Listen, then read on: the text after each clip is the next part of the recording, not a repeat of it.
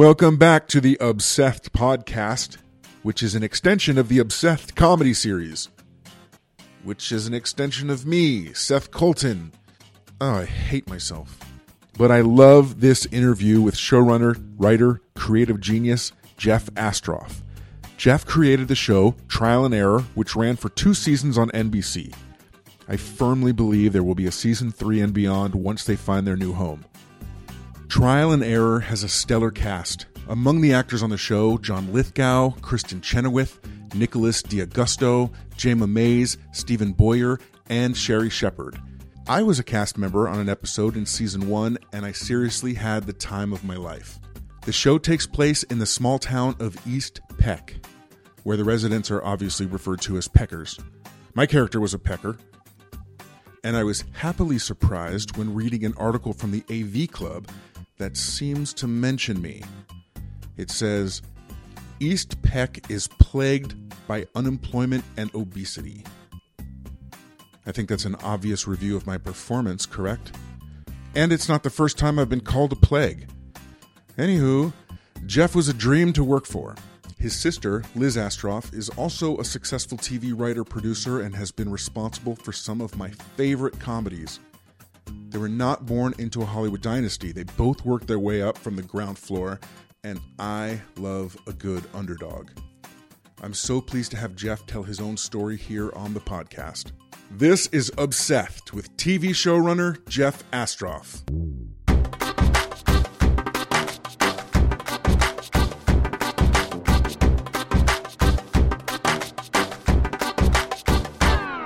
So you're a, a, personal hero of mine, mostly because I find that when I watch TV comedy, I don't laugh. And then I saw Trial and Error. Uh, actually, I was on an episode of Trial and Error. I Yes, read it first. were. I read the script in the dressing room and laughed out loud, which never happens. And I think I've told you this before. Then the series came out. Every episode of both seasons that aired was hilarious. And I, I want to give you credit because it feels a little bit like a British comedy to me in the fact that there's no just set up, set up, joke rule. It's joke, joke, joke, joke, joke. Something happens, joke, joke, joke, joke, joke. How did you come up with the idea for Trial and Error? So, first of all, thank you. It makes me laugh too. And uh, I should also say that you were the only person in two seasons of all the uh, scores of guest stars that we had uh, that ever gave me a gift. So, Oh. thank you. And that's why you've been invited back. Oh, really? Yes. Because of the gift? Solely because of the gift. No, and also you did an outstanding job. Thank uh, you, sir. In your uh, in your scene. Um, so the uh, you know I've I've been writing for I guess professionally now for twenty six or twenty seven years, and mostly multicam. Ex- in fact, exclusively multicam. Uh, before trial and error, except for a uh, nine episode stint on Angie Tribeca, where I was helping my buddy out, and that's the first time I, I did a single cam, and I realized I really don't want to do a single cam um, because it just takes forever. Uh, but then I'd heard actually that um, on Modern Family docu style um, shows, which is two camera basically, that they go faster. So it was really out of laziness uh, that uh, I decided that I was going to do. Um, you know, I, I was kind of bored of the media of um, the medium, I guess, of, of uh, the format of multicam, just the setup joke, setup joke. Uh, and I was not covering any fresh ground in any of the shows. I've worked for some good multicams. Obviously, I worked for Friends, which is arguably one of one of the best ones. Um, but you know that was uh, back in the real golden age, and um, but and that wasn't mine, or else I wouldn't be here right now. um, I'd be doing this podcast on my uh, For free. Yes, um, uh, with for my High Life T-shirt. Um, but uh, you know, I, I've always I'm always looking for new ideas, and then I uh, my wife and I were watching the documentary uh, The Staircase on DVD, which is how it uh, used to be.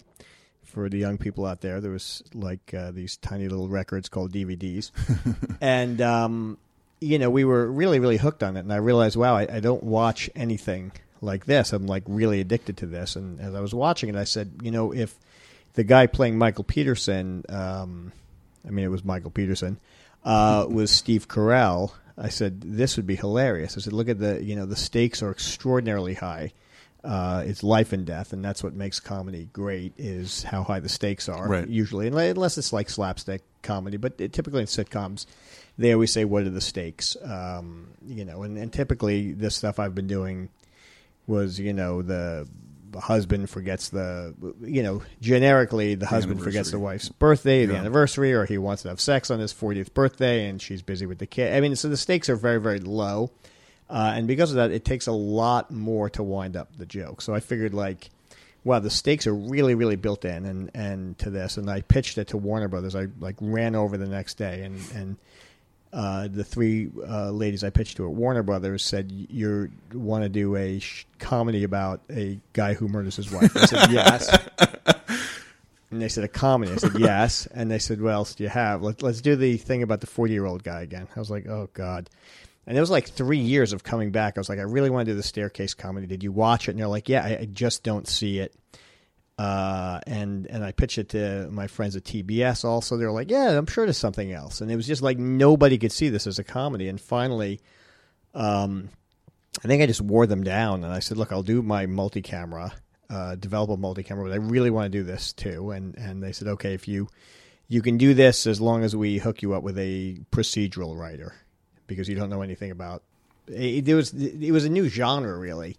And so uh, they hooked me up with this guy Matt Miller, who I loved. He's out Um, of Lethal Weapon now. Yes, Lethal Weapon. And um, you know, we just started talking, and and uh, you know, it took him a, a second to get to why it was a comedy, and then you know, he had the incredible idea. He said, "Let's do a different case every year." I, I wanted to do a different part of the case, and he said that way you can get a big actor, and that was really, you know, he contributed a lot, and he knew about production. I didn't know about anything about single camera production, which is very very different um, because you don't really build s- stages. A lot of it's on location. Did he get your sense of humor? Because you really are coming into saying like we're doing a comedy about a guy who potentially murdered his wife. he he got it right away. He and I were like separated at Hebrew school. We were just like really we hit it off. As soon as I found out that his uh, he was best friends with one of the Menendez brothers, he and I were Oh, wow. yes, growing up, we were fast friends. I bet. And I You showed questions. him yes, and I showed him the uh, the staircase. Yeah, I had an ongoing bit with him because he's also a germaphobe.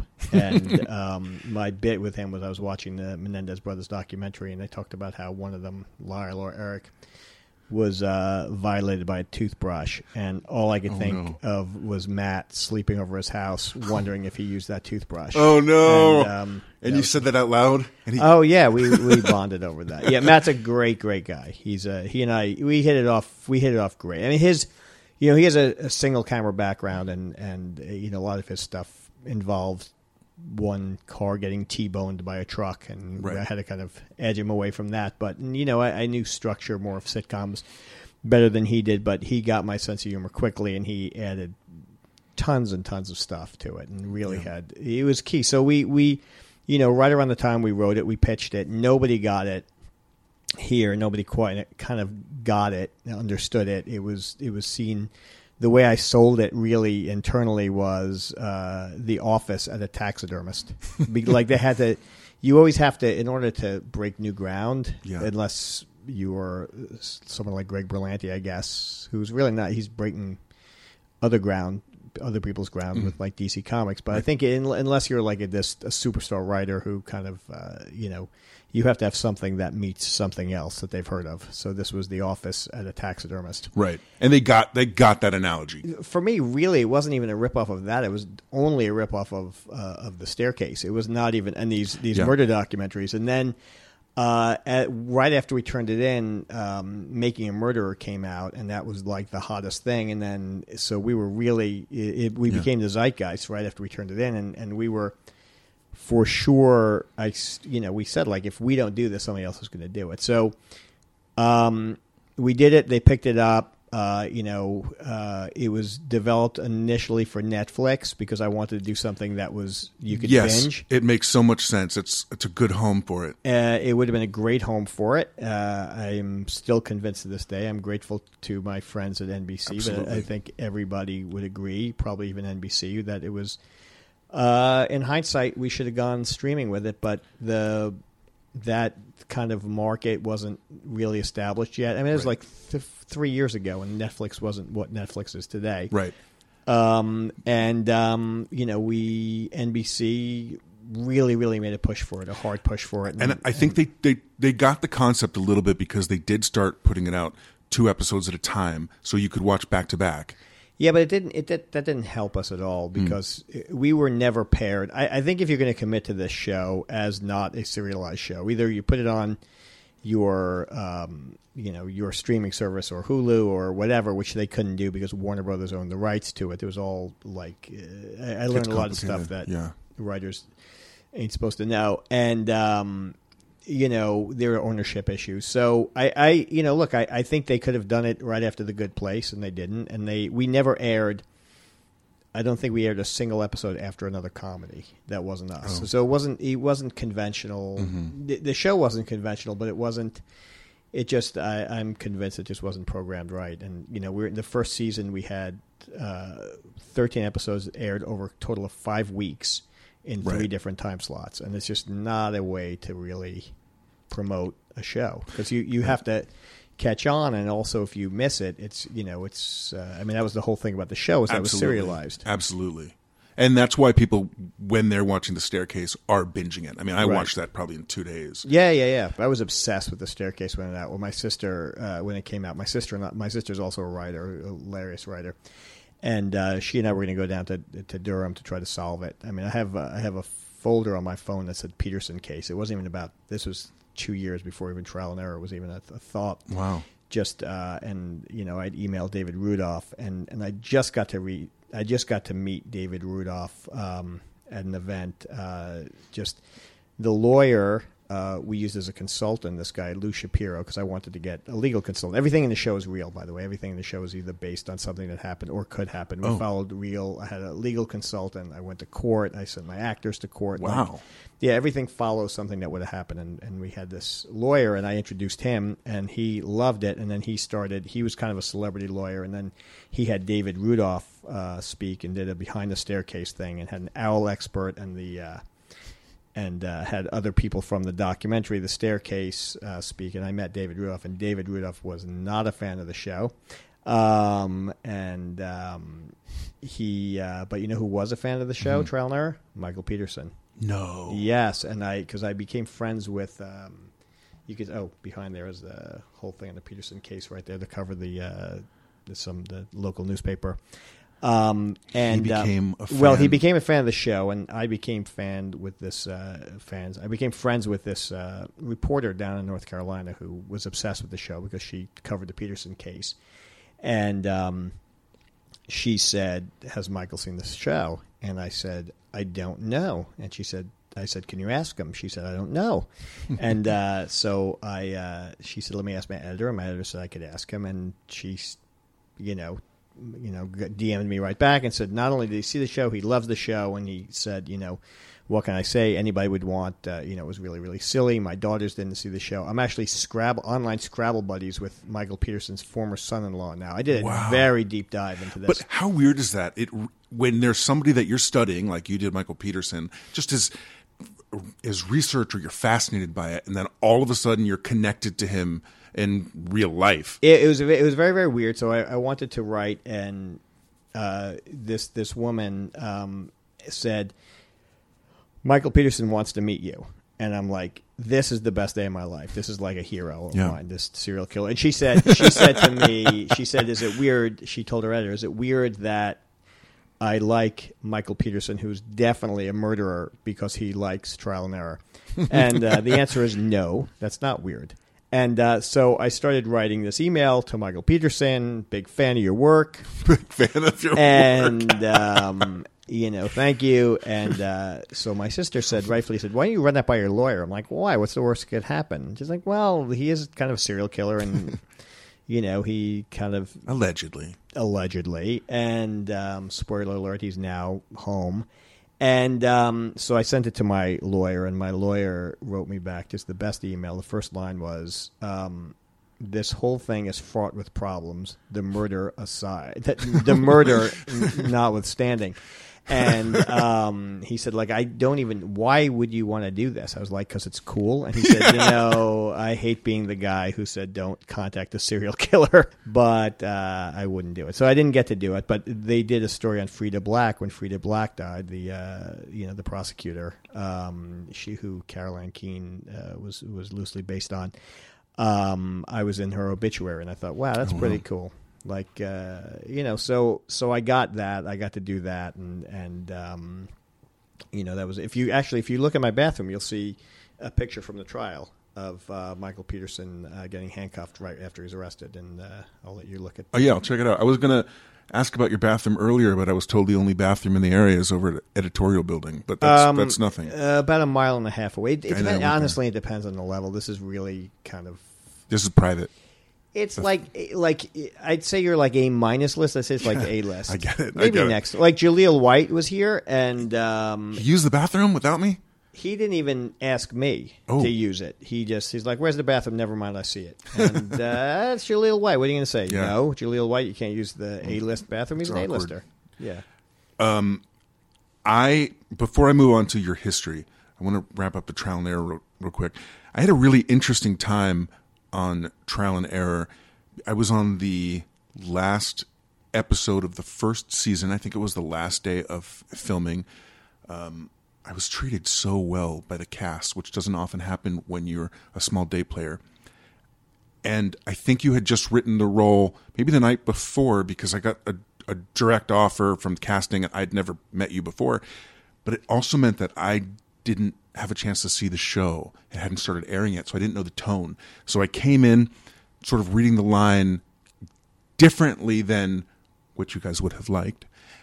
And you had incredible patience, like to take me to the level where you wanted me to go. You were hilarious, by the way. I really appreciate that. But the, the truth is, most people, uh, especially the last day of shooting, would be like, dude, just say the line, I'm leaving. I think Jeff Blitz was the director. He was amazing as well. Right. But when you came out to explain what you wanted after the 50th time of me not getting it, you were hilarious. And it wasn't just because you're the funniest person in Hollywood, it's because you're the kindest. Um, I uh, take uh, exception with that. I'm not the kindest. Um, it was long fine. You could use my bathroom. um, you know it. Um, well, thank you. That's very very nice to for you to say for uh, on both of those accounts. I, I um, you know, look, I I think that how your set is reflects um, on TV. Everybody, I had the greatest cast, and Yes. the greatest director, and and Yes. you know, I, I this is my first time doing a show like this. Um, this is the first time in my twenty something years I had my own show, and I knew exactly what the show was. I knew exactly what the tone was, but I also hired people whom I empowered. And I will say this: I will. A friend of mine gave me this advice, and I will now give it to uh, your listeners or Thank you. To or me. readers Yeah. or to you, just to you. I notice this is not plugged into anything, so really just to you. So.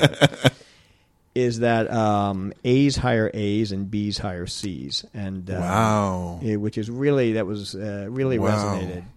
Um, and you know, and I said, you know, one of my big fears uh, coming in, and, and I think a fear of you know is, is how am I going to be as a showrunner? And my big fear was, am I going to listen to other voices? Because I think what happens a lot of times, and you mentioned you want to talk about what's like to run Yeah. a show. It's it, running a show is really just the uh, pre. It's it's really just the immediate stages before having your uh, bowel bisected and um, having a colostomy bag put in because it's really. Um, it's terrible, and uh, no, you don't mean that. no, I, I love it. I love what I do. It is it is grueling work, and it's so high pressure. And I think that I think a lot of showrunners. Um, I don't know if showrunners, like really successful showrunners, become assholes or real assholes become successful showrunners. Uh, a lot of people told me it's the latter, and uh, maybe I'd be more successful if I was more of an asshole. But um, I don't really have that in me.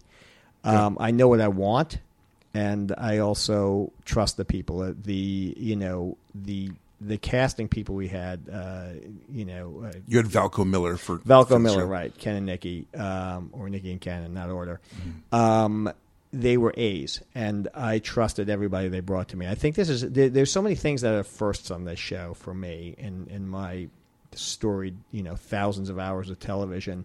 Uh, one was that we didn't recast a single person. I was going to ask you that. Recast a single person. Table reads, everybody got through it. table reads, everybody got through it. Um, I don't even think we changed a part. You know, the table reads were magical. Uh, it's also because we had we had an unbelievable cast. Not only that, I didn't have a single in two seasons. I didn't have two seasons. The second season we did over we did probably 650 scenes. The first season in 10 episodes, and the first season we probably did around 600 scenes, and and so we're, you know we're talking between 12 and 1300 scenes. I didn't have a single actor question a line. Wow. I didn't have a single actor, and, And, we're talking big actors. Uh, Yes. Just for people who might not know, John Lithgow for season one was number one on the call sheet. Right, and Kristin Chenoweth in season two, and but all of them were so nice, and they were you know, um, other shows I've worked on. Um, the only other person I've worked on really like who had that pedigree and was that nice was Julie Louis Dreyfus, and and you know they're just hard workers, and and everybody owned the characters. They knew what they were doing. Nobody was defensive about it, so they weren't going to be an a hole to, uh, you know, you, you say it's, uh, you know, a, a small part, and there, there was really no. I mean, you did a really memorable part. And you know, and Ken and Nikki said, uh, I think it was Ken said, we have the guy for you. This guy Seth Colton. You know, look at him. We saw him. It was like, great. If you trust him, I trust him. And and you know, you you did it perfectly. And maybe it took you a little. I, I don't. Rem- I only remember you doing it well. Yeah, and I remember really really laughing. And and you know, just you know, I I. I am still. I have a text chat with. I could start right now. I could text something to my cast. I have a text, and we will go on for hours. We we talk probably three or four times a, a week. Now, do you think part of that, and this goes back to the showrunner talk, this is the first show that's yours completely. Yes. Do you think you feel so much more connected to it, or was the experience the same whether or not you were the co EP or a writing producer? Would you have felt as connected to it? You know, I, I wrote the last show I did before this was a show called Ground Floor, and I was really close to my cast. And I, you know, if, if I'm running a show, look, I put hundred percent of myself into every single show I I do, every job I have, I, every job I've ever done, from delivering sandwiches to to running a show. I've I've I've needed to be the best. That's my own whatever insecurity. Um, but um, you know, certainly this show, I knew it better than anybody, mm-hmm. and you know, and, and because of that, sometimes I would I would lovingly butt up against a network, and you know, and, and I there were some things I wouldn't change. I wouldn't let them question comedy because I know comedy better than they do. If they if it was a matter of we don't think that's funny, then and I do, then it's going to get in. But if it's a matter of we don't follow that, we don't understand that, then it'll I'll have to fight harder for it to get in and uh, but you know there there's stuff I defer to them also. I mean I, I, I don't believe in just being one of these guys that battles people. I, I, I think you really really have to pick your battles and and uh, my you know with the director Jeff Blitz who was an Emmy winner on The Office, you know there were he and I got along so well and He's fantastic. Man. He's unbelievable, and um, he just a, a real genius. And and you know, and there were certain things that he and I didn't agree with. Ultimately, I had the final say on stuff, but there were tons of stuff I deferred to him on. Our editors were geniuses; I deferred to them. You know, every department, every department, I, I hired A's on, and, and if they're better at that job than I am, which was mm, I'm not an editor, I'm not an actor, I'm not a you know, I would, I'm not a director. Um, I'm a coffee drinker, and that's really As the yeah. showrunner, um, what kind of responsibilities do you have? Do you hire all of the staff? Does everything go through you, including from the writers to the lighting people? you know you basically you hire heads of departments you know the first thing you do um, the first thing you do when you get a show picked up and and i know this from trial and error and and i hope to have this experience uh, shortly with another show i'm doing is you hire casting director That's the first thing you do is hire a casting director. yeah, because you need to get cast. Especially network is now the shows I'm doing now and pitching because I, I, I'm kind of so uh, disappointed with my uh, the fact that here I am having a show that was so critically acclaimed um, that didn't get picked up for season three. That I'm And do you think it's it's not going to go anywhere? Because I still I- think it's going to. I I it's really based on on nothing that I think it will. It. it's Okay. based on a. It's just based on this little place in my heart that I can't let it go, and and you know, and I've that that that I believe that something good will happen with it. As a consumer of entertainment and as somebody who doesn't laugh easily, I know we are hungry for things that are going to change the mood and and lighten us up. And Yeah, I- Trial and- and Error is that show. It is just a pure comedy. It is pure comedy. It was it was, uh, and I talked to actually another interview yesterday about this. Dude, you're like an interviewer. What's happening? I'm I thought an- it was special. No, no, no, no. Oh, okay. Anybody. I will talk to anybody. I actually didn't even know. I just I keep these microphones here and just sometimes usually there's nobody on the couch, but I'll just talk and talk. My assistants try to have me taken off the lot. I don't even work here to be honest. So going back, Um, But were- so so yes, the first thing you do is the first thing, the most important part of writing, and I will say this is cast. Um, you're only as good as as your cast is. do you ever write for a specific actor or famous person that you see and you're like, you know what, I've got something around this, like they used to do in the 80s with comedians? Or do you have a concept and then you get the casting director to find the person that fits your, your yeah, mind? that's that's uh, exact. That's how I do it. I've tried to do it the other way, and it's never been successful Uh-huh. to to write to a specific person. Just because I, the characters are very very well developed, they're very well thought out. Like I know every character, and people assume in both uh, John's case and and uh, Lithgow especially and Kristen that we wrote the parts for them, and it's not true. They they were both each of them, and it's not an insult to them because they both were the exact right people for it. They were each the fifth person Hmm. uh, on our list, and uh, nobody could have done it better than each Oh, of them did. fantastic. And and um, they brought a lot to it. And once you have the actor, then you write to it, but the character has to remain consistent. It's not. Um, you know, everybody said, "Oh, you named him Larry Henderson because of Harry and the Hendersons," and that's not true at all. His Mhm. name was Larry Henderson from when we sent the script to Steve Carell Hmm. And um, you know, and John just became Larry Henderson for us. And so the first thing you want to do is you get a casting director, and then we got a director on board. And Jeff Blitz was our number one choice. Uh, So for- you didn't rotate directors. It was yeah, so you do you have to rotate directors, and I didn't I didn't know this because I hadn't done single camera, but unless you shoot them all as like a movie and you block shoot them, you have to prep episodes while you're filming episodes. So you could, you know, Jeff would do like two, like we'd cross board two episodes, and then we, you know, we'd have another director come in, and then Jeff would prep for the next episode. And Jeff Jeff was our uh, our producing director, so he was on he was around at all times. I've never he he put in as much time and work as I did, and which is remarkable because it you know he he had just as much you know investment in this show too, and he still does. Um, you know, so um, we go casting director, director. so it was really casting director, director, and then um, at the same time you want a line producer. That's that's all in the same. Uh, it, it's all the same thing, and also because it, for network specifically, there's a feeding frenzy. Like around, really around this time of year, you're going to see in the next two to three weeks shows get picked up, and then, you know, it, it's a little bit different now with streaming because streaming goes. I, I have a pilot at Showtime that I Excellent. pitched uh, well over a year ago Oh wow. and I'm just and I just handed it because I had to put it on hold because I was shooting you Mm-hmm. know last season of Trial and Error and I, and I just handed it in to the network hopefully for the last time before you know God willing they pick it up but um Since we're let me butt in. Since we're talking about show running right now, are you still writing scripts to sell, or is everything that you sell going to be attached to you being able to take care of the show? So um, that's a good question. So um, I I wrote a script uh, that is uh, was based on an idea that Sharon Horgan had that she and I developed together. She of Catastrophe, who's a genius lady, also supreme talent, like a little much for me. In fact, she's like A plus. I don't care for that.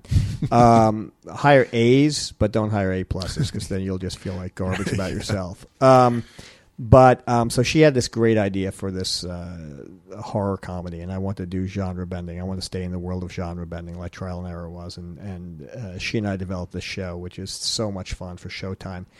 And uh, I will I will run that. I wrote the pilot, and um, based on a story that we both had, she really came up with the initial story, and then I developed it with her. And um, So I wrote the pilot to that. I would run that, and then uh, I have another show that I'm going to be out pitching with these two other guys, and a third one that um, these two friends of mine are writing that I would supervise it. That I'll help them write it. But you know, my look, my goal when I am alone with myself and my Lord is to uh, say that I hope for a miracle of trial and error. I would love to do this uh, Yeah. Sharon Horgan, Horgan project called Shining Vale and Trial and Error, and that would keep me very, very busy. Absolutely. Um, It's a good problem to have when you're in love with what you do. yeah, it is. I and, and I have to be in love with everything I do, and, and it's easier to say goodbye to something after before it's been fully realized. And but it, you know, it's it's painful at any stage when something ends because you know you create these characters in your head and um, they go away. But anyway, going back to it, so then you hire a line producer, and a line producer really.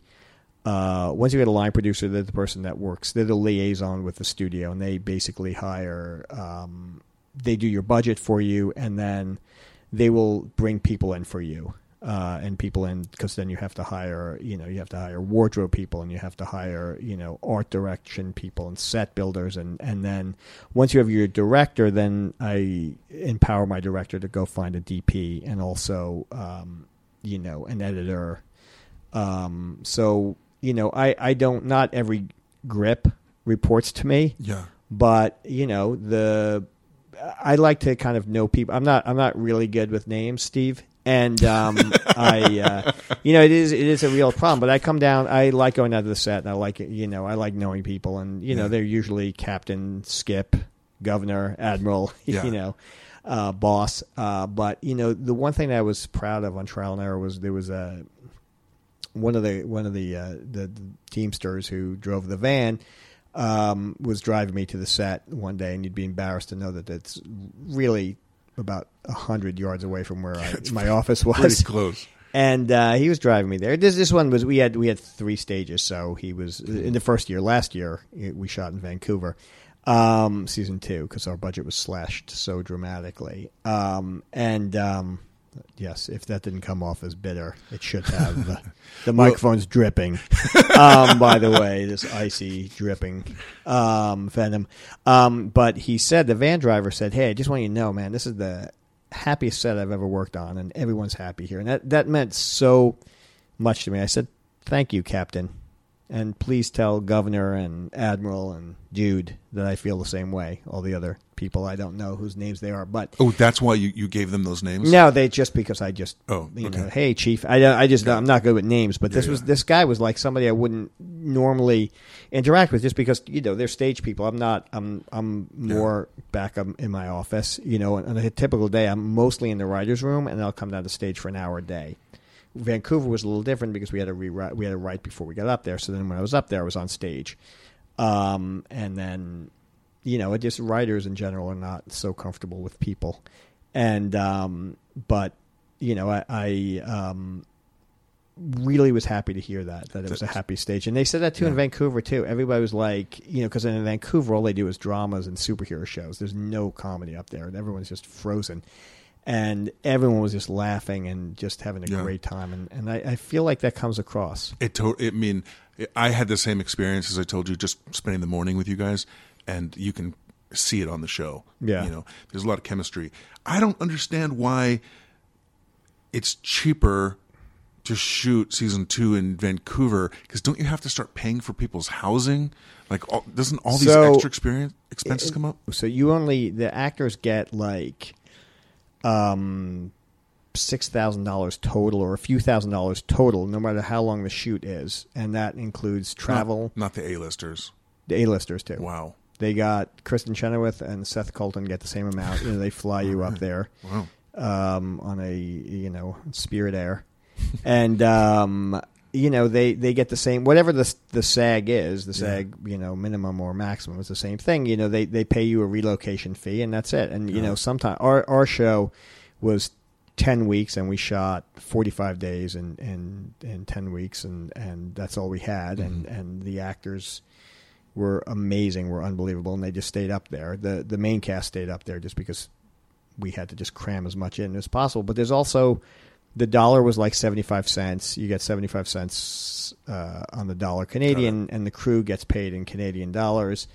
um, which is a big thing. And then plus you get twenty five percent back on taxes. I. I, Okay. I, I have to tell you, I think it's criminal that California is losing so much business. I think whatever California has to do to keep production here, this is what we do, you Yeah. know. And this is trial and error was built uh, again out of my sheer laziness to be shot on the Warner Brothers lot. It's you know you could see in the, in the same in the Gilmore Girls Yeah. street Stars Hollow. That's where East Peck was meant to be, and we really really lucked out that we went up uh, in Vancouver, and there was a street that looked like East Peck, and it was actually better because we got to use practical, um, you know, sets that were built on on the street. But you know, it was look, we were we were meant to be here on a lot, and we couldn't afford it. The offices here at Warner Brothers were sixty thousand dollars a month. Wow. Uh, I wound up having a friend of mine who had office space way off the lot, and like the anus of Van Nuys, and we were literally in a blood bank.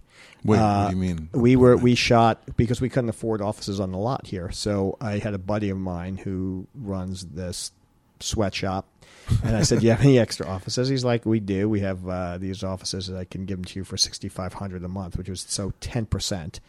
And I said, "Yes, we'll take them." And we were literally like, they were, we would pass like these Ukrainian Bitcoin miners there, and the, the offices were really, really hot, and Yeah. it was every day we had a police scanner in the room just to see when it was safe to leave. Yeah, it was a really shitty neighborhood Wow. and um, you know we but i had to i had to let go um, my writer's budget in the first season was over um, was about $130000 an episode for writers and i had great i had seven showrunners on, on staff and you know just people i knew and just great and i had to cut that down from 130 episode to 30 an episode. I had to- I Wow. fire just about all my writers. Wow. Really played Moneyball. My sister did me an unbelievable favor, considering how shitty I treated her when we were growing up, and she did it for practically nothing. She came in three days a week, and I called in favors and really got any writers that the studio or network would pay for, and, and we did it, and we pulled it off. But And I guess that's one of the hard things about this being your show that you're running is now you've got the you've been told you have to cut the budget by so much, but you also have to cut the people that you like so much. Yes, that was that was a real that was a real shame, and and uh, you know, look, it's, it's the business. There's not, you know, Warner Brothers is here and uh, is able to afford guards that can keep you off the lot because of uh, right, right, the right. multi cameras because of the Chuck Lorre shows, and and uh, you know, we they from not really understanding the show to when this season the people the executives here just loved it and it, and it became everybody's favorite show on the lot and you know it wasn't a moneymaker and still have not really found its groove yet but everybody loved it everybody was kind the actors were kind the writers were great and everybody just you know, one of my writers told me that you should know when I left the room. They said you should know that everybody in this room is really willing to kill for you, and and um, you know that's what that's that's what you want. Yeah. and um, Now you know that I've I write on my own, and I've you know written spec pilots because I think they're funny. And when I go to talk to somebody in the business, they always say the same thing. Well, yeah, go attach a showrunner and say, all right, I'm going to go win the lottery too. right. How did you make your pathway into this business to flourish in becoming a, an actual showrunner? So you know it. It's funny because I, I spoke to a couple of years ago. I spoke to this uh, group of I don't know if it was University of Wisconsin kids, but it's kids. I speak to like college kids, and I get this question a lot. And um, you know they were all around the table, and I was telling I was talking about my career path, and and um, you know they said, "How do you become a showrunner?" And I said, "Well, you're." They didn't ask how do I become a staff writer, which is they were 23, and I said, "Well, I've been working." for 25 years and you're only 23 so in two more years from now that's how long it took me like as long as Yeah. you've been on the planet plus Yeah. two um, you know I, I started out uh, my personal career I started out as an investment banker in New York and I Wow. was yeah it was I don't see that. yeah neither did they and uh, no one did really and that's why I'm here and uh, and I moved out here in the uh, the late 80s and um, I got into I delivered sandwiches I I was a food dude um, Did you get fired from any of those jobs? no, never got Really? fired from a job. Yes, so tu tu tu. I've never gotten fired from a job. I've, in fact, I've always excelled. Yeah, but I, I have a hard time seeing that because, like, Thank You're you. very cerebral. thank you're you. very cerebral. You're very smart. And I would just assume, like when you're delivering sandwiches, you're probably thinking, I could write a show. Why am I delivering a tuna sandwich to No, this guy? No, I never thought I was. No, I Hmm. just thought someday I'm going to write a show about delivering sandwiches, which I did and didn't get made. But I sold a show about delivering sandwiches So called Food you? Dudes. Really? Uh, so it was yeah. all research, kind of. Like, ultimately. yeah, I I knew those were literally my salad days when I was doing it, and um, you know, it, it's kind of part of my stump speech when I talk to people who are who are writers, and it is, it's very very tough because after I when I quit my job as an investment banker and moved out here to deliver sandwiches ostensibly ostensibly. Um, you know, people, including my dad, said, "What are you going to do? You know, you'll be back in two weeks." I had that kind of support, and um, you know, it came from a place of fear that, like, fear that I was going to be back in two weeks Yeah. after quitting Yeah. my job as an investment banker. And um, you know, people said, "What are you going to do if you don't make it?" And, and it didn't even cross my mind. And it wasn't even this. It wasn't an attitude of uh, of hubris, like, "Well, of course I'm going to be. I'm never going to be a sandwich Right? I mean, I was. I remember I was a, I was a temp, and I, I drove a car a car I bought a 1979 Volkswagen Rabbit, which was I bought for hundred dollars, and it was the worst investment of my life. And uh, it this is an old reference, but we used to call it the Exxon Valdez because it leaked so much oil, Oh, no. and it didn't have it didn't have brakes. It had a um, handbrake. Oh, and no, it was, you're and- kidding. No, and it was one time it was It didn't was- have brakes. No, it had a handbrake. and there was I worked for Talent Tree temp agency, and um, there was one time that that this woman called me. I wish I remember. I can remember Laura something, and she called me up and said. Uh, listen, you need to work downtown tomorrow. I got your assignment. They said they wanted the best, so I'm giving them you. And I said, um, and it was back when we had these like lashing rains. It was like back in the back in the '90s, pre-climate change, I guess, or different climate change. yeah. It was just like we had these. I don't know. Did you grow up around here? Um, no, but I've been here since 90. Yeah. So I, I don't know if you remember that we've had this, some really around that time. Just you were here before I was. Then colossal rains and and and just like flat. And we we get them. We get them now every now and again. I mean, we are in the Right. desert, and you'll get these monsoon rains.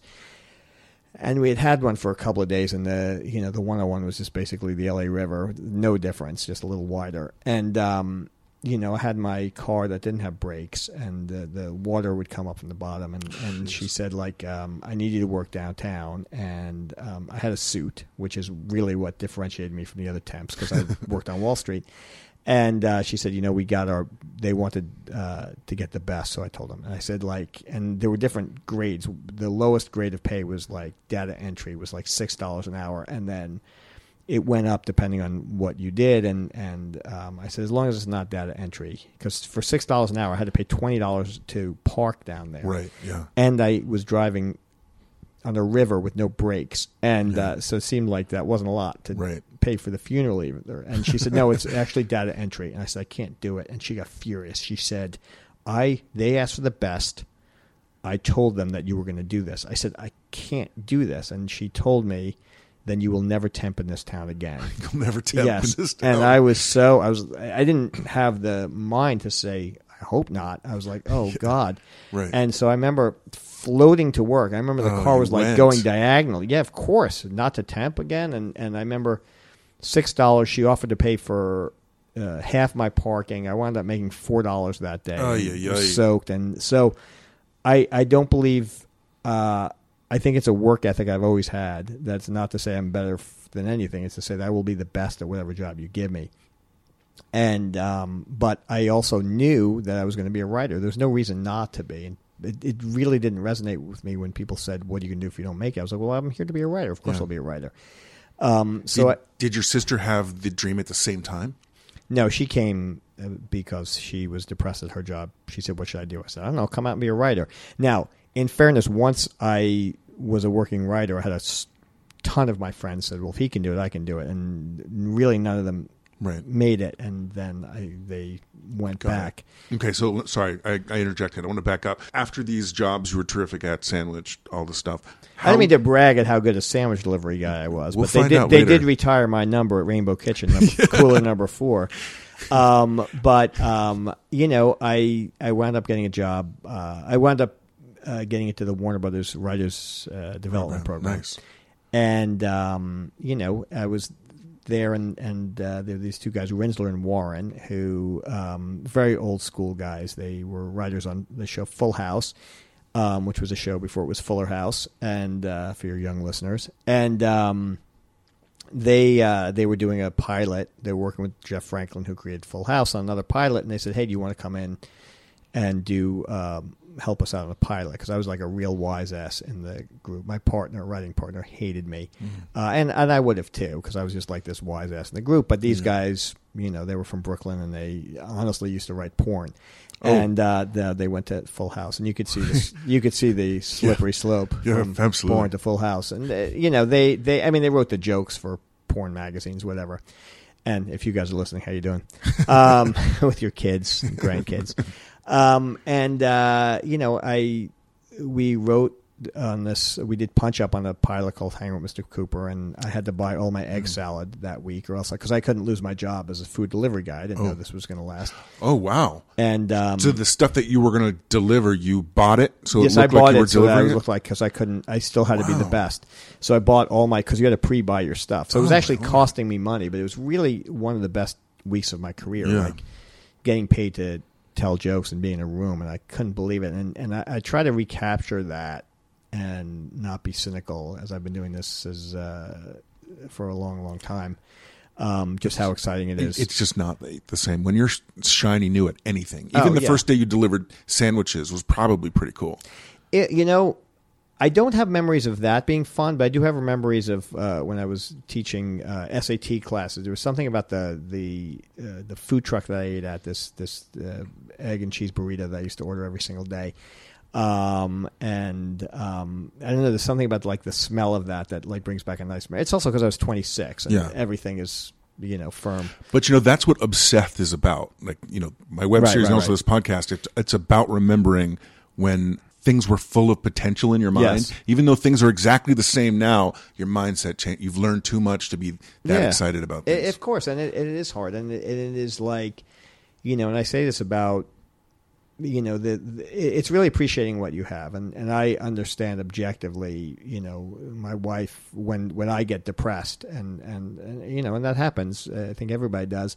She's like, just think of where you are and what you would give to, you know, and even when I was sitting on the couch, you know, we were sitting on the couch, and she said like you John Lithgow. Remember when you had that idea and you said to me, "What if uh, you know this was a comedy?" And John Lithgow wound up playing for you, and you know, and I can text John Lithgow and Yeah. Kristin Chenoweth, and I became friendly with Lin Manuel Miranda, and I have Wow. all these guys, and and it's really amazing. It's really really fun. It doesn't make me feel any more important than that temp who was floating Yeah. down the 101. Right, yeah. Um, you know, but you know, it, I think it's important.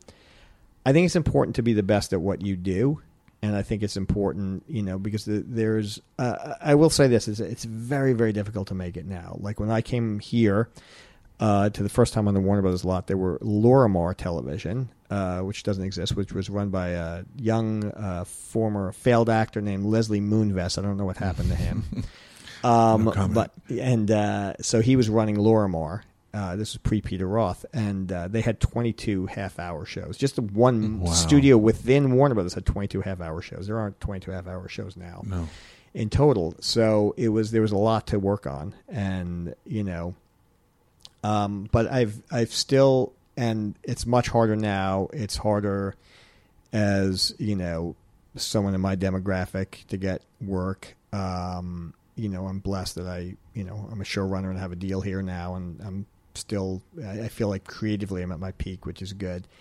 Um, it takes more coffee to Yeah. not nap as much. But I would say, like advice wise, the the the good thing is everybody who's truly talented, I believe, gets work. You know, there's a lot of work. I, I, I don't I haven't seen somebody who's really, really talented who doesn't work. Um, on the flip side of it, there's a lot of people who, you know, were marginally talented that used to really get work and, and, and also nobody considers themselves marginally talented. Like I, you don't meet someone and say, Absolutely. uh, so I'm dying to be a writer. Are you good? Eh. Yeah, know, right, eh, right. I'm all right. You Yeah. know, I'm data entry six dollars an hour. Good. Yeah.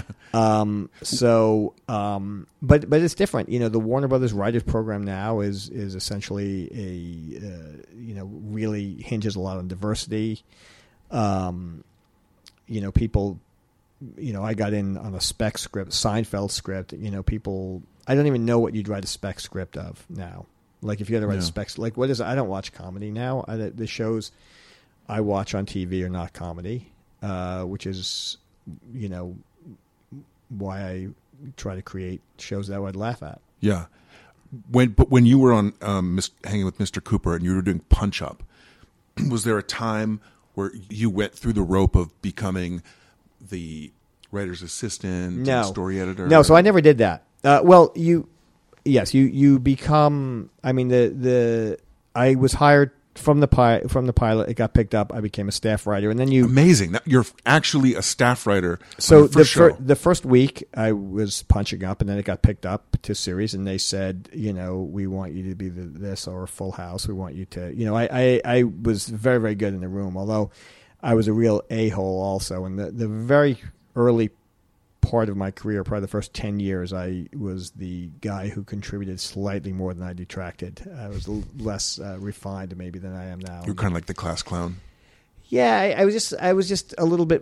I was very, very passionate about stuff, and and I was uh, like, um, you know, I was just more abrasive than I am now. Less, you know, tired, more energy, and I felt very, very passionate about stuff. And like we were in the friends' room, we would scream at each other to get our point across, and it was just.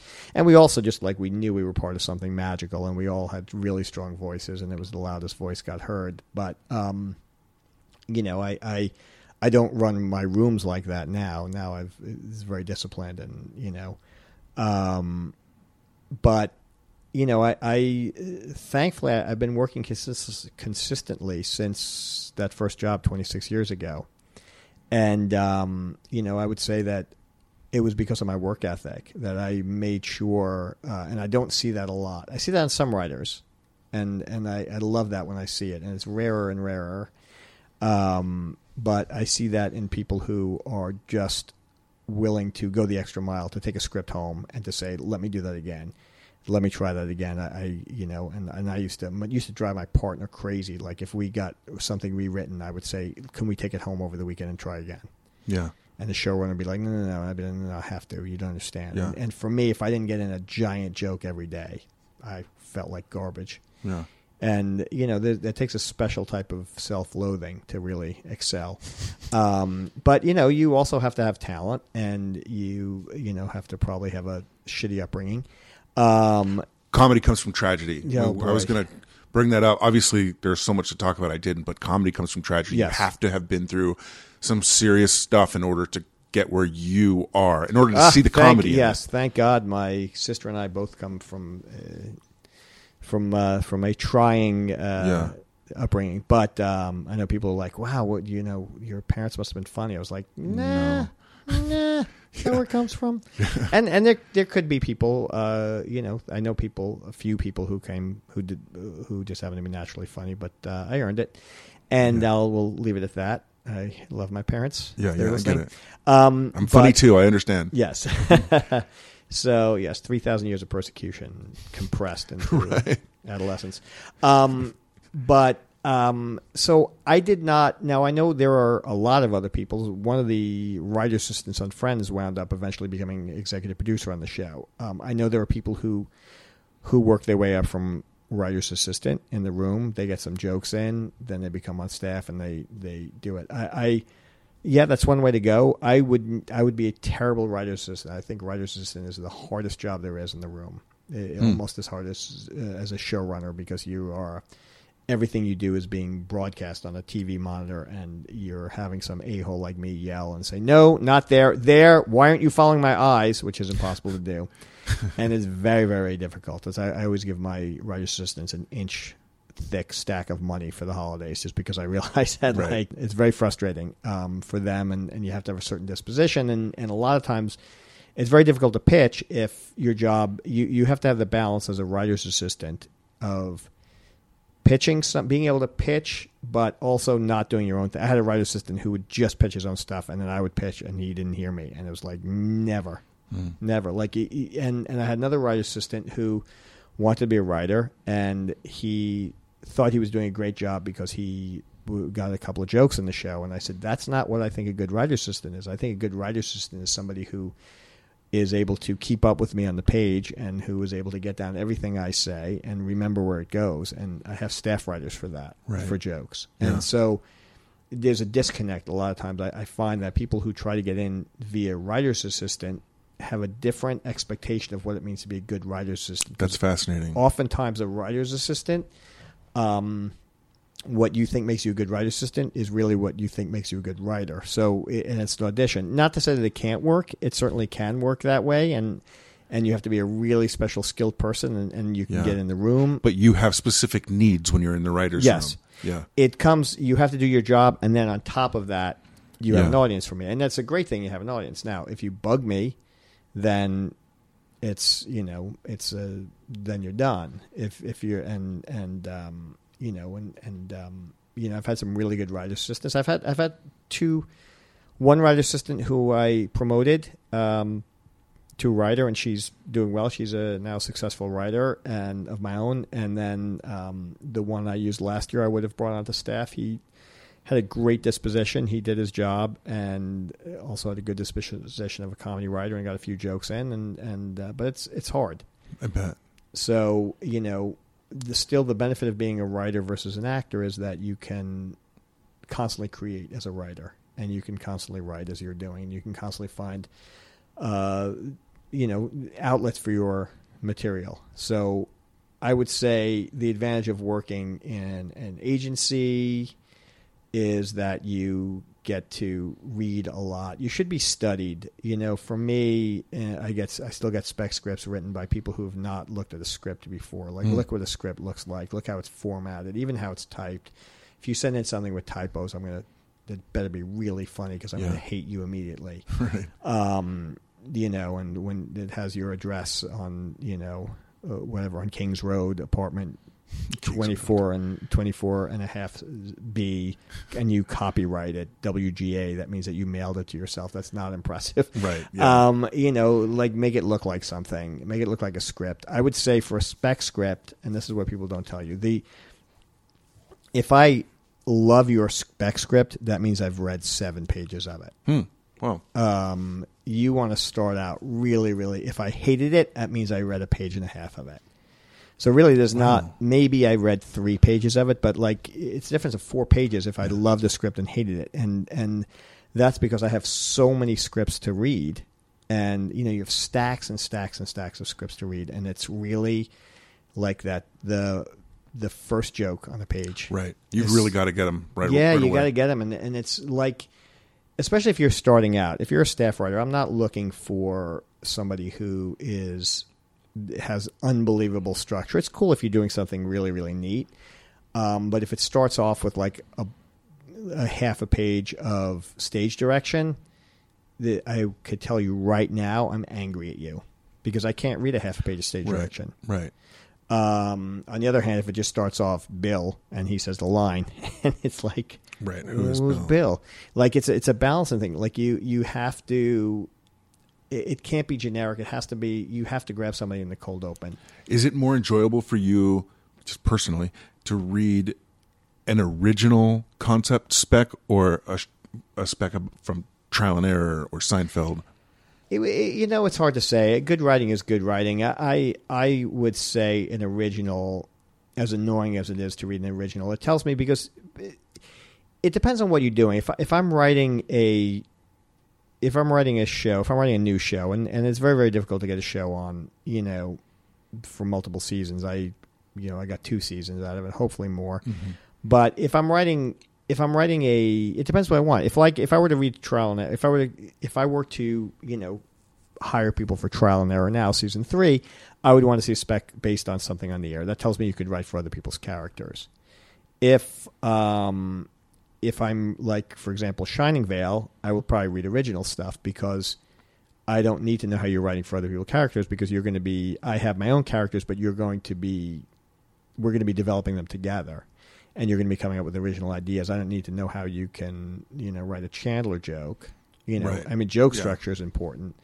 And again, it's it's the bar is higher on a spec script. Like I, I would, it would be very hard for you to impress me with a trial and error script. I mean, my writers I had to be in the room for my writers for trial and error script. Like the stuff that happened when I wasn't in the room, it, it doesn't have my bend on it. And Yeah. I had great writers. I was able to get amazing stuff out of them, and and and um, you know, and a few of them really really got it. But other ones who were hilarious in the room, when they set out to write a script, it just it, like trial and error. I know what a line sounds like from my characters. And it's in my head, and a lot of it is even. And my sister, who's a genius, said, like, when you leave the room, it's like we don't know what's in your head. Um, and so, you know, I, I'd rather you write something that you feel passionate about.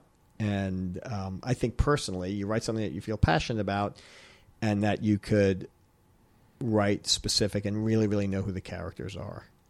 when you're running your writers' rooms because it's comedy and comedy plays to audiences do you like to make sure you guys are together seeing if the jokes work or do you send them off on their own and come back with the jokes and the So I, you know, look, when we started out, I'm trying to think of, you know, writers' rooms were like 15 people in there. Now, uh, I think a good sized writers' room is like six people. Um, I will, if we need a joke, if we're stuck on a joke, like I, I really believe, like in terms of story, in terms of breaking story, um, you know, first thing you do is you break the story. You know, the first time thing you come in, you come in, you say like, where do we want to go in the season? That's what I did was like say, okay, so this is where we're going to go in the season.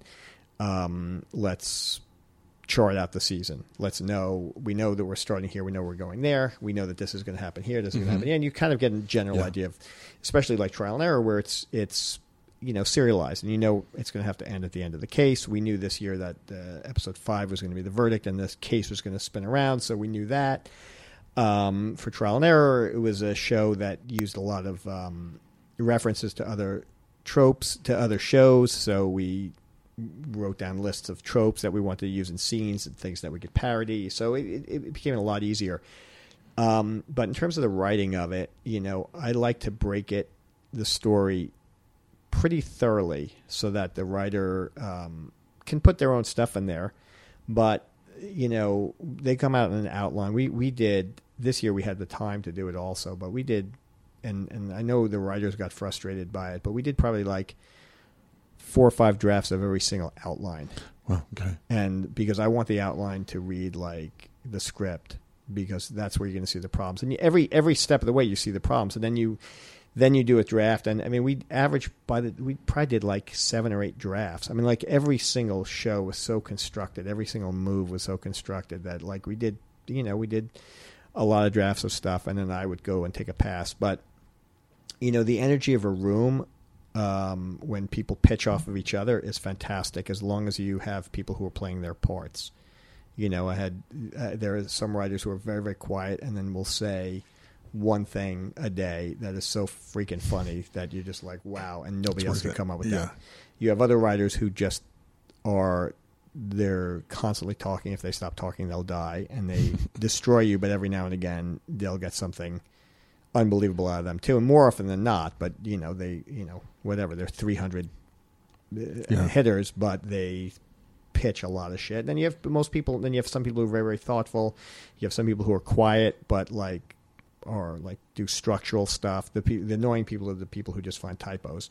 But there are people who say, you know, uh, you know, you put it. It's a, it's like a team. I mean, I look at it like a baseball team. Like you need your leadoff hitters. You need somebody who's going to, you know, spark the rally and get on base, and just Yeah. say, I, I don't need everybody to come up with the giant story turn. There are usually one guy in the room or one lady and one woman in the room will come up with these big funny story ideas and and you know um and i really need people to you know one of my uh co showrunners um or mike schiff said when this staff writer was arguing with me he said he shut them down and said it doesn't have to be the right way; it has to be Jeff's way. Mm. And I realized that that was insulting, but true at the same time. It's Right, like, right. It's like It's because there's, there's a lot of Yeah. there's a lot of different ways to do every single story. Like Yeah. I've done enough stories, I've told enough stories to know that you know, usually not inventing mm-hmm. something that much, but like for me as a showrunner, I I want to pick a way and go to it. I'm not one of these people, and and I've worked on two, really two or three bad situations in 26 years. I've been very lucky, and and those are shows that you write until you know three or four in the morning and are really hard. Now, Friends we wrote till three or four in the morning, but that was just because the showrunner David Crane um, was just so meticulous about finding the perfect joke, and he was a genius, and he was also he heard everybody out, and we had you know eighteen writers that he had to listen to, but you know he was a genius, and because he wouldn't accept anything other than A plus in every single draft, or it got you know thrown out and started over, and that's why that show was not a success. And um, but no, he was a genius in his in his own way, um, not in his own way, in objectively Yeah. genius. Um, but there are other showrunners I've worked through who I resonate more with, who are just like, "This is the way we're going. Pitch on that. I need you to row." Yeah. And um, I need you to row. That's that's actually really interesting way of saying it. You need everybody to carry their their own weight. You're setting the destination, or that Yes. showrunner setting the destination, and you need everybody's participation to get there. Yes, exactly. And don't pitch me something that's going to take me off of it. Like once I say this is the way we're going, and, and that would be the fr- most frustrating thing. Now, if you have a really good reason why we shouldn't go this way, you better have a really good uh, direction to go after that. And and by the way, and I will, I will hear that and I will listen to that, and and I'm pretty good at, you know, seeing an idea if it's good, and say let's try to get there. And there are some jokes that you know, I really did some jokes that just were really really good that we tried to work in that, that we couldn't and we became a little sweaty but like i would I, i'll also reward if i have people who are working really really hard um, i had a few writers who were just so good and they would do jokes that wouldn't necessarily fit but they were so good and i was like i would work hard to get those jokes in and, At some point, right? yeah, and and and to work hard, and we had um, we wrote so we had so many scenes, and and uh, last season specifically, we had this one. We had this one joke that it was so um, it was it was a funny it was I'm trying to think of the the start of the start of the joke was basically that um, it was with Jesse Ray Beaumont. It was last year, and when he, I didn't even know how much of this got in, even that he was a pallbearer at the at the funeral, and um, they showed a picture of him holding Chet's coffin, who's a little person. He was holding it like a cooler. We used basically they made a cooler, and uh, Josh says, "How? Wait, how you were if you were arrested for murder? How do you how do you become a, a pallbearer?" And Dwayne goes, "I imagine if you're a polar bear, you can do anything you want." so it started off with that. I don't even know whose joke that was. Uh, if you're a polar bear, you can do anything you want, and then. And it fits in so right with his character. by the Yes. way, yeah. So, but so we had the the notion that it was a polar bear. This was crazy. It got really, really crazy, and it got actually too crazy even for me. So, um, Dwayne goes, "Well, I have some interesting news. Uh, this file was redacted, and not only that, I learned something interesting. If you're a polar bear." You in fact cannot do anything you want, and then I came up with the Polar Bear Parties Over Act, and then we had Dwayne cutaway of Dwayne explaining the Polar Bear Parties Over Act of happened in 1972. We had something I wrote in the first episode that the Pecks had a, and this got cut out too for time. There was a East Peck walkthrough safari, um, and um, a polar bear escaped in 1972 and destroyed a slushy machine, and because of that, there's the Polar Bear Party Over Act, and then it went down to on the wall there was a wanted sign with a polar bear. And it was just like we can't we guys we we got too far. but i did entertain for a longer than i should have uh, the notion that um, there was a polar bear that was wanted um, for destroying a slushy machine and um, you know so you know you, you can go off on tangents and Right, but I don't want to get stuck on this point too much. But immediately when you say slushy machine, polar bear, everybody understands. Like, Right. it- everybody can relate to what you're saying. It's- Yes. Like I don't even know how you come up with stuff like that. Yeah, that was that wasn't my. Uh, I, I I had the Polar Bear Parties overact, and then uh, two. I don't know if it was Gerard and Zinman or David Booth. uh, Three really great. All my writers were great, but they really came up with outside the box stuff, and they had that like the, he, the polar bear destroyed two polar bears destroyed a slushy machine, and that's why Yeah. polar bears were no longer r- running free uh, in the streets of East Peck, and and it just became you know, but there was.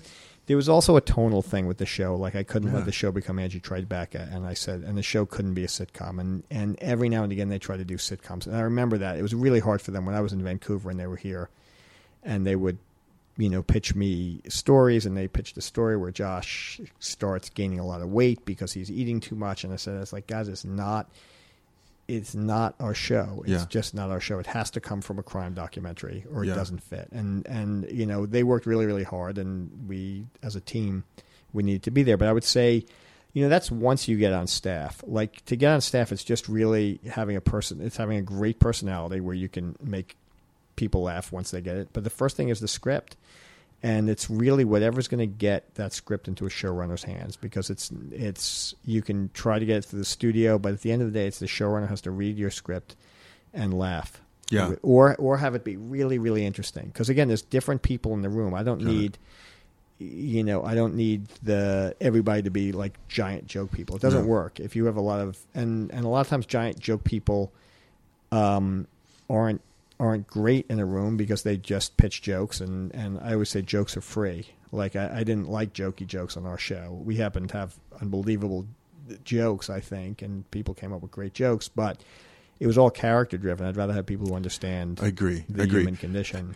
and it makes me think that it must be kind of hard getting through a meeting to become a potential writer or staff employee because yes the script has to be funny but a lot of people freeze up when they're in job interviews Right. and from what you're saying it sounds like you really have to show your personality we have to see if we're going to mesh and if you get Yes. the humor so any tips for that Yeah, I would say that, you know, schedule your appointment as close to the end of the day as possible. For me, I've always hired the last person I've met. That's for me. really? Serious? Yes. No. Um, yes. so the next interview that comes in after you is going to be better. Sorry. No, I have. I've always hired the last person. It's either primacy or recency effect. You know, Wow. so the it's the one thing I remember from psychology is like either the first person or the last person uh, you meet. A lot of times you get stuck in the middle. Um, but I would say, you know, don't try to hog the. Con- I mean, it's, it's like a date. It's like a date. It's chemistry, and if you have chemistry with the person, I usually will read a script, and that'll just and and I'll give you the benefit of the doubt. If I'm on the fence and I read like three pages of script, it's like you know what, that was a really funny joke, or that was a really. I like the camera work on this thing, and I like, and that really surprised me. I mean, you want a script that's going to surprise someone. yeah And if you get that, you get a script that surprises them. And then after that, um, you come in the room and you're friendly and you're funny and you're relatable and you and you seem like the kind of person that you're going to want to be in a room with for you know 13 hours a day. And a lot of that is just you know, it's just natural chemistry, Yeah. and it's just like you know you can tell a lot from just a person just who they are. I mean, you know, if you're nervous and you're sweating, you're probably going to be like, or if you're like talking a mile a minute, you're you, you have to think, um, shit, that I may not want to spend all that time with it. And Yeah. also, a lot of it is not in your control. I mean, for me, for a staff writer, I want funny people. I want funny people, and I want nice people, and I, I want pleasant people, and I want people with you know. I mean, there's some people right off the bat where, uh, you know, they're just like they have a funny look to them, and they just like have a funny disposition, and I'm just like, and I'll say to them in the room, I'll say, all right, you have the job now. Now you can only ruin it. Yeah. And like and see how they react to that. You know. little pressure there Um, but no, but it's also like it depends on who. If I just hired like two really good story people who aren't that funny, then you better come in and be really funny. If I Yeah. just hired a really really funny person, then like well, I really want somebody who's you know. It's also background. It's also interesting. It's also how much work you did on the show. Like if you come in and you tell me you haven't seen the show, you're done. There's no chance you'll get the job. And I've had that. I've had funny people come in and like, what do you like about the show? It's like, oh, I really like this. Is like you just you read a really early draft of the script and you didn't read any more than Mm. that. That's not in the script anymore. You know, or you know, and you can pitch me some stuff. And I've had people who pitched stuff or, or say like, this is why you know what I my parents were lawyers and my dad told me this really funny story. You know, I think it would be funny for your show. Um, and and it's a big swing, but Yeah. you know, I, I think you I think you want to take those swings. You want to stand Yeah. out. Interesting. I'd like to talk to you about when you first started going out pitching your own material. So you've written for other shows. I think I told you I had a meeting at CBS Development just to, to learn. And the guy at development was, you know, telling me everything I thought about getting a show made is is wrong. you know, because they have mandates that they have to go through. I had brought up that I worked for you. He knew the whole story of trial and error. He knew your pitch. I think he had been there before, and basically, Was it Alec Botnick? Do you remember who was? I'll have to look it up. Okay. I have uh, the name problem that you do. I don't remember Okay. names. Um, but it sounded to me like there was so much respect that was tagged onto your name that at this point, anything that you've got to pitch, people are going to be open to hearing. But there was a time when you had to figure out how to get in the room. Do I bring in a, a one sheet? Do I have my all my beats written out? My So I'll tell you a good example of this was um, when I did uh, the first show I did on my own was called Food Dudes, and it just happened I had uh, one of maybe two occasions where my agent actually had a good idea. It was like I told him about my experience, and he goes, "Actually, that's a show. I smell money." I was like, "Huh." And I came in, and it was my first pitch, and I brought in, I hired an actor to sell sandwiches in the middle of the pitch. and he came in, and uh, this guy came and sold sandwiches in the middle of the pitch, and actually sold stuff, and they said, "This is what a food dude is." And and afterwards it was Steve McPherson who said, "I'm not buying this from Jeff. I have no room on this. I will pick it up just because I want to work with the guy. The guy was really really funny." I would say, in the room. I've also had disasters where I've talked for two hours, uh, as if I'm doing the Seth Colton show, and um, thinking that be just being a funny person, and that doesn't work either. Like I think what you want to do is you want to come in. Um, I mean, this is my formula for a Yeah. pitch. great. You come in, and, and now most people know me. Although there's a new generation of of, of people, I- you know, I, I, I tell people that almost everybody I pitch to now at one point has uh, asked me if I want my water cold or room temperature. Like this, just so never shit on an assistant because you're going to be pitching Uh, to them, uh. you know. And every single, per- literally every person I work for, Interesting. um, and uh, they it's very funny because when Bruce Evans took over at, at NBC, one of the spots, and I said, Bruce Evans, I've known that guy. He's like, yeah, he's he's been in show business longer than anybody else. I was like, I know. I said, Bruce, didn't we work together on Friends? Were you the executive? He's like, no, no, I was a PA. I was like, fuck, I've been around longer than the person who's been around the longest. um, so yeah, so I, I know most of the personalities. I know most of the people, and yes, I'll if I come and pitch something, people will want to hear. It doesn't mean I'll sell it. You know, I went around with Sharon Horgan, and you know we pitched to seven places and only got uh, two offers, which is great. But only one person, Showtime, which is all you need, loved it, and you know, so it's different when you pitch for streaming uh, versus network. Um, but I'll just tell you like a network pitch Please. um, you come in there, you some kind of joke, disarm them, you know, be funny because there's going to be small talk, there's going to be banter, and you have to be facile and easy and comfortable with it. And then you say, okay, so this is the show. Um, this happened to me. Or, you know, for trial and error, this is the pitch. It's like I became obsessed with as I'm looking for shows to do. Uh, I, I was starting to get so sick of my own story, and uh, then I was watching something called The Staircase. Have you seen The Staircase? No. Okay, this is what it's about. It's this. It's about a guy who murders his wife. You still listening? Blah, blah, blah. And then, you know, and then I pitch the actual cold open of that show. And then people are like, that's our show.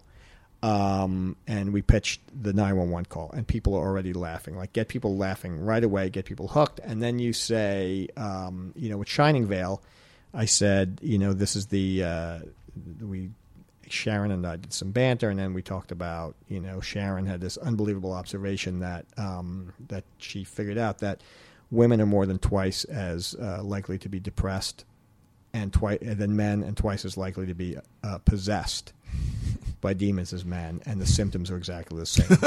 and it's true, and it's like, ah, I'm on board. So then we said, okay, this is the character. This is how the show opens. So you usually start with how the show opens, and you go back and you talk about the characters, and and you really you always want to imbue it with something personal. Why you are the person to write the show? Why the show now? What you love about the show? Like you have to be in love with this project. You can't just be like I. There's a lot of reruns, and I thought, why not Facts of Life? You know, it has to be. I was. I grew up on Facts of Life. Mm-hmm. I named my doll Mrs. Garrett. Oh you know, it's like you like I'm obsessed with this. What if Facts of Life was now took place in a prison? You know, whatever Yeah. the thing is.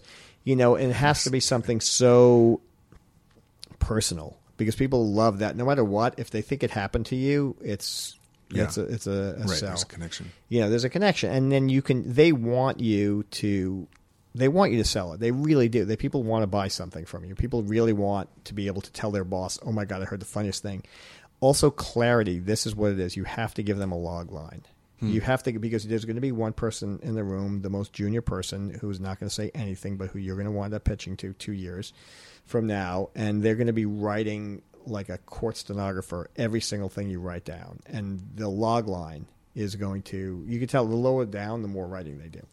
And they're going to be in the corner, and you're going to get like nervous, like a police sketch artist, like a courtroom artist and they are going to be writing everything down and you want to give a log line because they're going to have to sell us to unless they're decision makers in the room if you're pitching to lower level people they're going to have to say this is the log line and you're going to have to give them something bite sized that they can give back but assuming you're in the room you want to sell an idea um, you have to have a really strong log line and you have to you have the characters you have the stories uh, why it's personal to you, and I always end with, and that's our show. And these are what the these are what the episodes is going to be. This is what the first season arc is going to be. This is the second season. This is the third season, and you are out of that office within 25 minutes. Got it. And that is so important.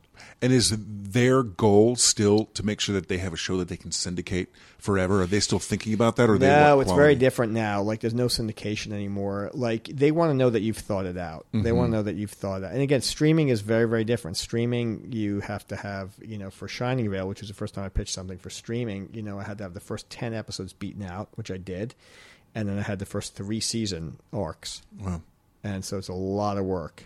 And you go through flip cards of this is what happens in the second episode. And this is like it's you kill yourself, and you never ever ever will use that. But they want to see why they want to know that they can get at least ten Yeah. episodes out of you. You know, so if you talk about this as my marriage, and this is why my marriage is really unique. I'm actually married to a dolphin, and we have such crazy stories.